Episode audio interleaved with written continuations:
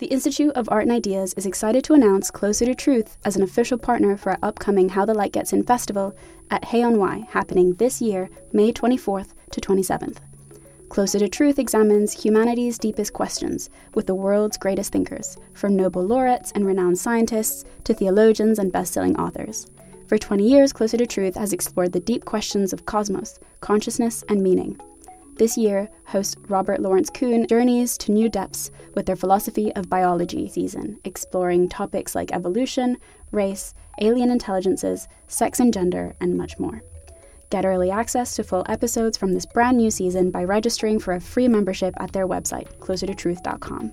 Discover the fundamental issues of existence, engage new and diverse ways of thinking, and seek out your own answers with Closer to Truth.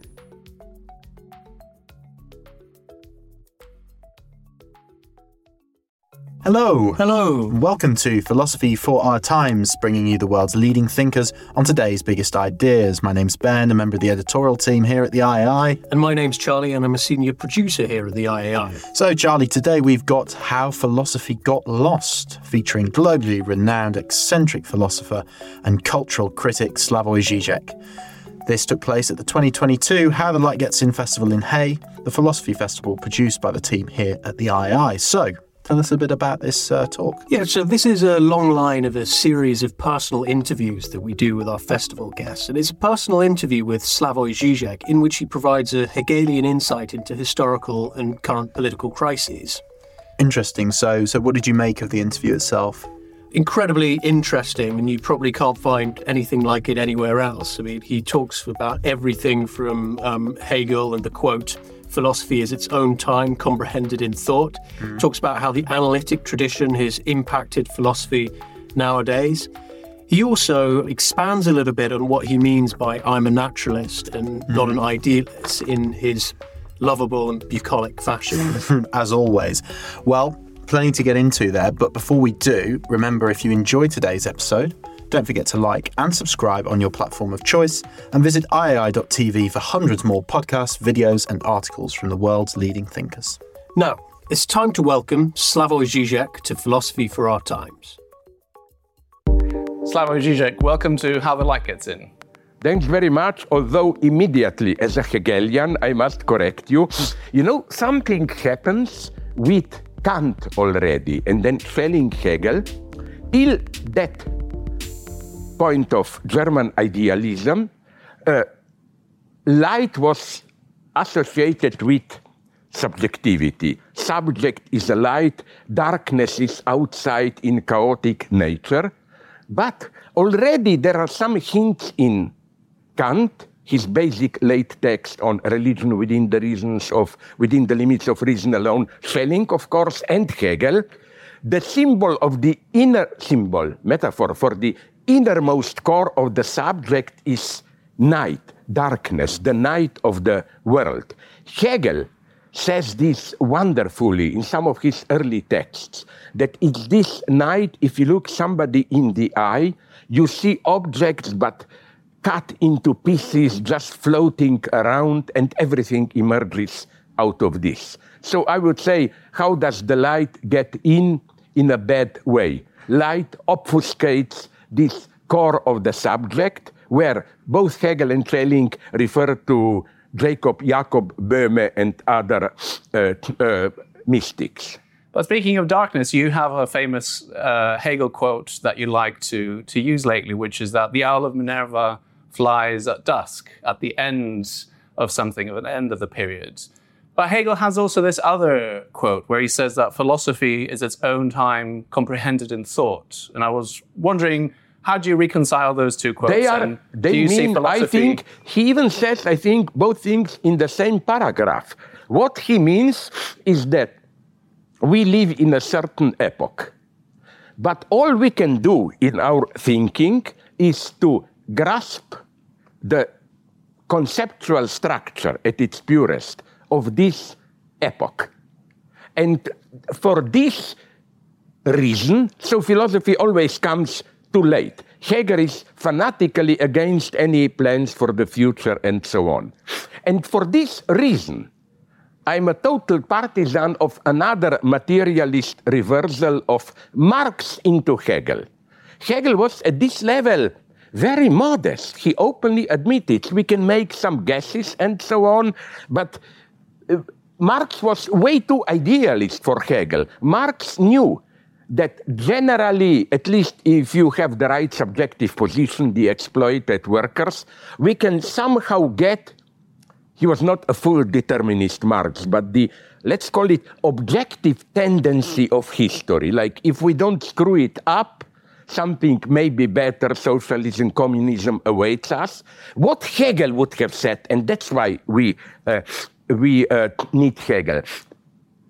Where Hegel is at his best is he takes the beginning of a great epoch where there are all the promises about big achievement and shows how more or less necessarily it turns wrong. His big example was, of course, French Revolution freedom, terror. But I think Hegel would have felt like fish in its own water in later time. Look, the second half of 19th century, not in the colonies, it's another story, but in Europe, it was a big era of progress. Even in Russia, they abolished serfdom. In Germany, Bismarck introduced first elements of global health care, retirement plans, suffragette, and so on. So the idea was things go on. Then you get the Great War, the First World War, which was, I think, the event, in some sense, much worse than Second World. Second World War was just an after effect. And sorry that I talk too much, but you know who is here? I must admit it, although he was not such a great theoretician as Marx. You know who, one of the few who predicted even the Second World War in 1880 already. Engels, in some letter, saw the signs. He says the way it goes now, Germany will want a stronger place in dividing colonially the world.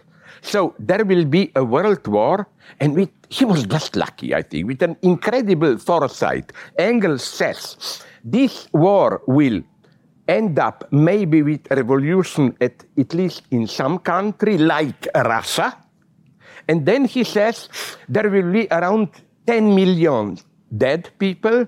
The official number today is 9 million 800. And then in an ingenious addition, he says that if Germany loses, maybe a decade or two later, Germany will trigger another war. So that's the paradox of Marx and Hegel. They were not idiots in concrete predictions.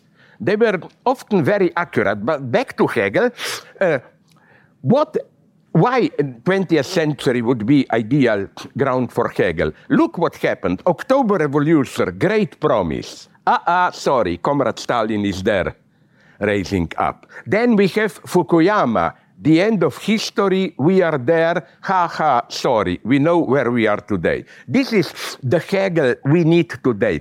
It doesn't mean we should do nothing, but Hegel's lesson is history repeats itself, not in the sense of repeating the same, but things go wrong necessarily, and only in the second attempt, maybe you can get it right. So Hegel's whole idea was not to turn against French Revolution because of the terror, but how to do it again at a higher level, whatever. So, don't you think we terribly need this Hegelian pessimism today? Like Hegel, we, all the theorists of global capitalism, global liberal market, they are describing a form which is already disappearing, if you ask me. Here I agree with my friend who doesn't agree with me on many other things, Yanis Varoufakis, who said what is happening now he's not moralistic complaining, but the idea is with figures like Bill Gates uh, or uh, uh, Elon Musk and so on, this is no longer old liberal capitalism. There are many theories like neo-feudalism, uh, corporate authoritarianism, but something new is emerging and we are disoriented. We don't really know what is happening. You know, the last text Hegel wrote was his uh, uh, uh, some notes on the English Reform Bill. He appears reactionary there. He warns against expanding the universalizing the right to vote. But hidden in this are some pearls. He foresees a future in which, because the old estate hierarchic society will disappear, uh, the rebel will be controlled and manipulated by what he calls rich rebel, the ruthless nouveau rich, and it will be even worse in this sense. And he was right. If nothing else today, it's happening. This is happening. What is philosophy making sense of today, given what the mainstream philosophical movement is, for the most part, analytic philosophy in the English speaking world? What is it capturing? Is it capturing an aspect of our time? Uh, you know what's my point here? That I nonetheless have some hopes that a new era is slowly beginning also in philosophy. Uh, till 20 years ago, I would say, it's approximate, we had a clear division between analytic philosophy, which also included, got mixed with brain sciences and so on. So I know in some American big universities, you had this paradox that if you dissect the brain of a, of a, of a rat, it's philosophy. If you study Hegel, it's literature. They were saying it.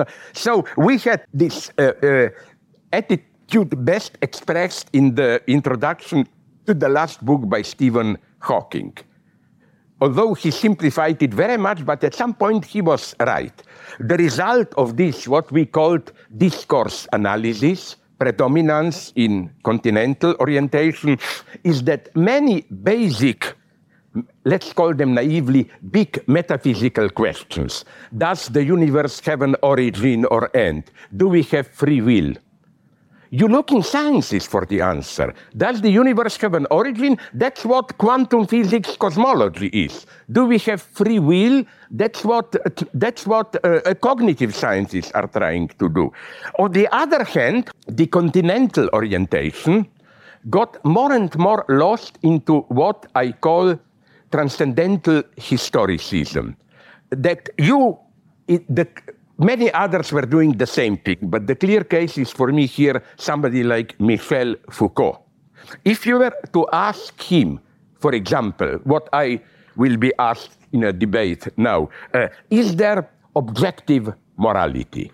His answer would have been all we can say is that to raise such a question is possible only within a certain episteme, a certain horizon of meaning. Such a question wouldn't even have meaning in medieval times, where in some sense morality was objective, inscribed into. So he would, uh, for him, German have this beautiful word, un uh, which means you cannot go behind. The ultimate horizon is what Foucault calls episteme, the horizon of knowledge through which we observe in reality and interact with it. And there are, of course, great examples. Like with modern science, it's not just I believe in science, that it's more true, is that this difference emerged between reality out there and meanings we project into it. So it's not just that uh, science is more truthful. The meaning of what is nature, of what is truth, changed.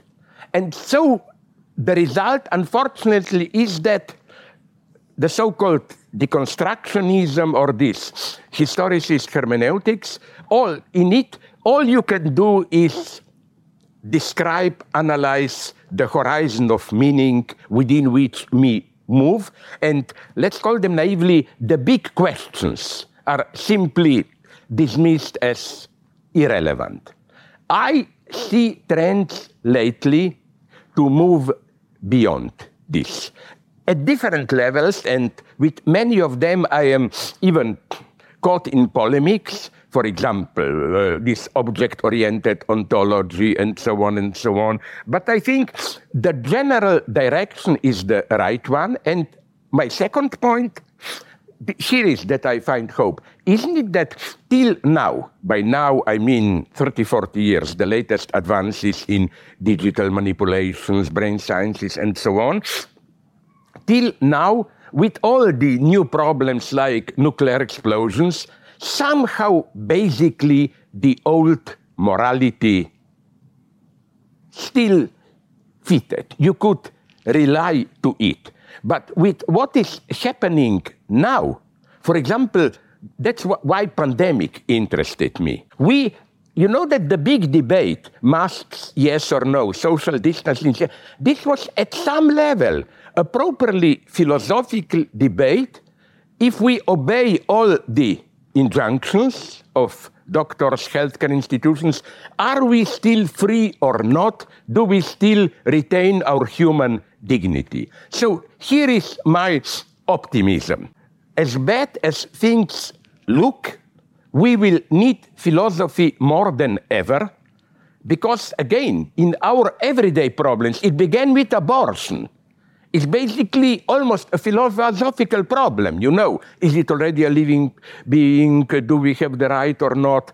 So uh, these are not good news because, as Hegel knew it already in his early System der Sittlichkeit, system of custom.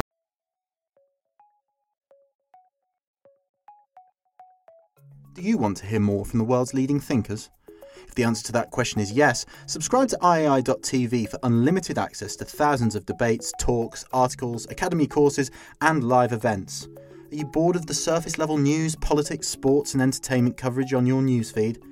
Go deeper. Get the philosophy behind the news and get the latest big ideas from the world's leading thinkers on subjects at the core of the human condition, life, the universe, and everything in between. It's free for the first month, and there's no commitment to pay, so subscribe now to understand the world beyond the surface level. More uh, times when philosophy is needed are difficult times, are times of trouble. But I don't worry about us philosophers becoming useless because that's the last point. I don't expect from philosophers solutions. The big problem today is rather that when we confront new phenomena, we formulate, we approach the problem in the old terms. I think the biggest role philosophy can do today is to correct or at least make us think of how we approach the problems. That's why, as a philosopher, for example, I oppose deep ecology because I think it's secretly still radically anthropocentric. You know, it's, uh, it's this idea that somehow rivers and forests have their rights. Yes, but they don't know it. So we humans, even if they emphasize we are just one of the species, but we are the only ones who have the universal view. This is, I think, and don't underestimate this, the big role of philosophy today to not to offer solutions, but to enable us to ask the right questions. Mystifications begin already at this level when we are aware of a problem but formulate it in the wrong way. So, one of the big frameworks that philosophy and science have been operating under uh, for you know decades now is this kind of like some kind of form of individualism and some form of reductionism. The idea that the the relevant unit in any kind of explanation is the individual, and if we want to understand it, we need to kind of see how Here, its parts are working and so on. No, no, no. Here, I think I hate this quick, quick, too fast generalization from sciences, but okay, with all my limitations and so on. But isn't the big lesson, if we draw, maybe it's an, this lesson, maybe it's too quick generalization of quantum physics that precisely we should abandon, and I'm a materialist, I'm not, a, but this old idea that the ultimate reality is empty space and, and some uh, uh, stupid particles just floating there. No, you have oscillations, you have ontological ambiguities, waves, and so on. So uh, uh, uh, I don't think that everything that is is in interaction of individual entities. It I find it much more productive what some quantum physicists tries to uh, tries to give form to the idea that waves oscillations are somehow primordial and that particles are interactions of multiple waves. This, I think, again, at all levels, even at social level, we can abandon because here Adorno, I don't believe in his negative dialectics, but he makes a wonderful note somewhere where he says, as you said, uh, today's approach to society moves between the two extremes. Either individualism, the starting point are individual, individuals, and then complex structures emerge through their interaction, or he refers, of course, to Emile Durkheim, this organicist approach. Society is the primordial fact, and under certain conditions, different types in each condition of individuals emerge. And then, you know what is Adorno's solution to this? It's not the usual pseudo Hegelian dialectical synthesis of that, but he says this very antinomy between individualism and social approach, organicist, is the deepest characteristic of our social reality itself. This is not just an antinomy, it in itself has its own moment of truth. And isn't this true today. On the one hand, we are always addressed like individuals, that's neoliberalism. Ultimately, you are responsible and so on. On the other hand, we talk about these big impersonal objective trends and so on and so on.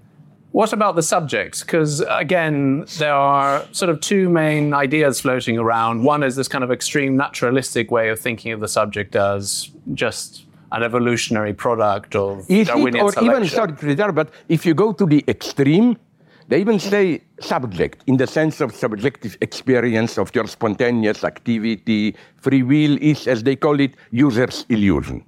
And then you have different ways to move up. Like some, some analysts allow for the idea that through this complexity, complex interaction of pre-subjective parts, something which maybe is not simply an illusion can emerge at the higher level.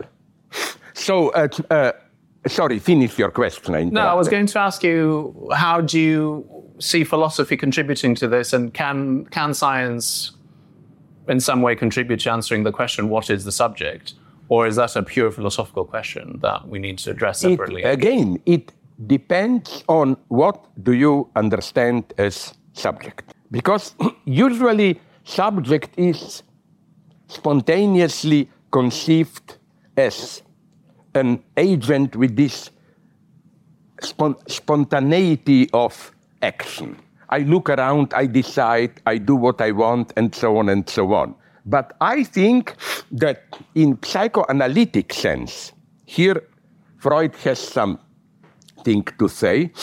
Subject is not primordially this spontaneity of the free will, but it's a set of basic unconscious decisions. The paradox of love is the same as intelligent theologists knew as the paradox of believing in God.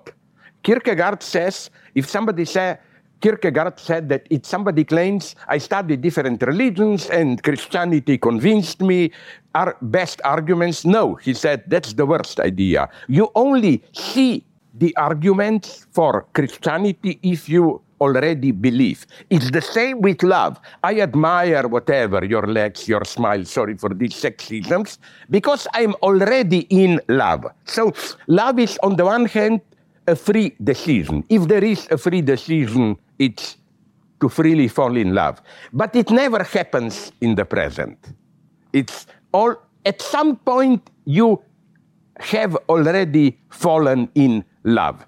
It always has this retroactivity. And here I would say that a different type of subjective freedom emerges, which escapes both this uh, phenomenology of consciousness and uh, uh, uh, scientific natu- and scientific uh, naturalism. Can I take it back to something you said at the beginning of this answer about um, that sort of some limits of a naturalistic approach to the subject, Yeah. and you brought up Yeah. love for that as an example. Yesterday, in your debate with uh, Harari, you said, "I'm a naturalist, not an idealist." What do you mean by that? And By where do you naturalist, think? I simply meant it. This is a very complex question, and I consciously took the path of, as I tastelessly referred to it a couple of times, like I will not pull, and he did not pull the knife out. You know, no, I am naturalist just in the sense that I don't think there is the higher force or whatever that everything there is in is in some broader sense nature. But for me, this doesn't mean that there is a zero level, like what I mentioned before, empty space and some stupid particles. We never, the lesson of quantum physics for me is that we never really reach this zero level. That, that, uh, that uh, uh, at zero level, we don't have clear image of empty space and particles. What we get is some kind of uh, wave oscillations, and now they are making great advances. I like the hypothesis with new quantum physicists. I'm too stupid to really see the scientific value. But I, fa- for example, the Italian guy, Marco Rovelli, I think, you should get him here. Carlo Rovelli, yeah, he's been to the festival a few Ah, he's times. been because I read, I must admit it, just some of his popular books. His point is that space and time are themselves quantified. You cannot, like in that uh, famous uh, uh, paradox of infinite subdivision, no, there is a minimum quantum of space and time. And then, in a very intelligent way, he tries to develop the concept of matter out of this primordial tension of time space and space and he goes even further claiming that space has priority here And now again it's not up to me to what what i like is just that the problem is not we know the basic level of red- to what we have to reduce things, and then it goes more and more complex. I think that at the, the ground level we get a big mess. Hmm. Not just because of the limit of our knowledge. That reality is in itself, I like to repeat this motive, ontologically open, not fully constituted. And so uh, at this level, I try, it's high speculation, I don't know how it works. I try to, not the way Roger Penrose does. He is also one of those who try uh, to somehow locate the opening for human freedom already at this quantum level, but not in this. No, Roger Penrose is more intelligent, but some simplistic quantum guys simply say, oh, if there is contingency, blah, blah, doesn't this open uh, space for freedom? No, because never forget, freedom is not contingency. Freedom is free decision, determination.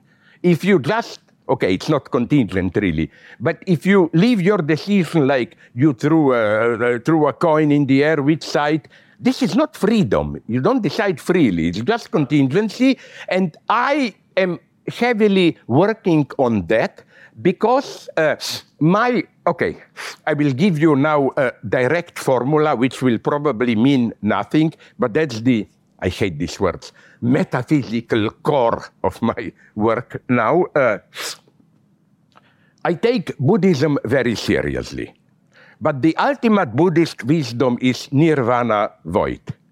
And I had wonderful debates in China, in Japan with Buddhists, and we ended up in a deadlock because, from my standpoint, maybe I'm wrong, I appeared an idiot to them, but from my standpoint, they avoided the key question, which is the Hegelian question not can we really break out of this wheel of desire into the primordial peace void nirvana? But how did this primordial peace get disturbed? How did appearances appear, emerge? And this is what also Hegel says. the problem is not this old Kantian one, what is behind appearances. The problem is precisely, uh, precisely how can, from something flat, stupid, just reality out there, appearances emerge. And to ground this, I am going to the end and I claim but they told me that some Tibetan Buddhists have an idea of it, that it's not just nirvana and then false appearances, that there is a deeper tension in the void in nirvana itself. It's somehow in an infinite self contradiction. So it's a beautiful theory which finds way in, I love them, with modern European uh, mystique by modern, I mean in the old-fashioned sense, uh, Meister Eckhart and then Jakob Böhme, who said that, isn't this a beautiful answer? You know why God created the world? To avoid his own madness.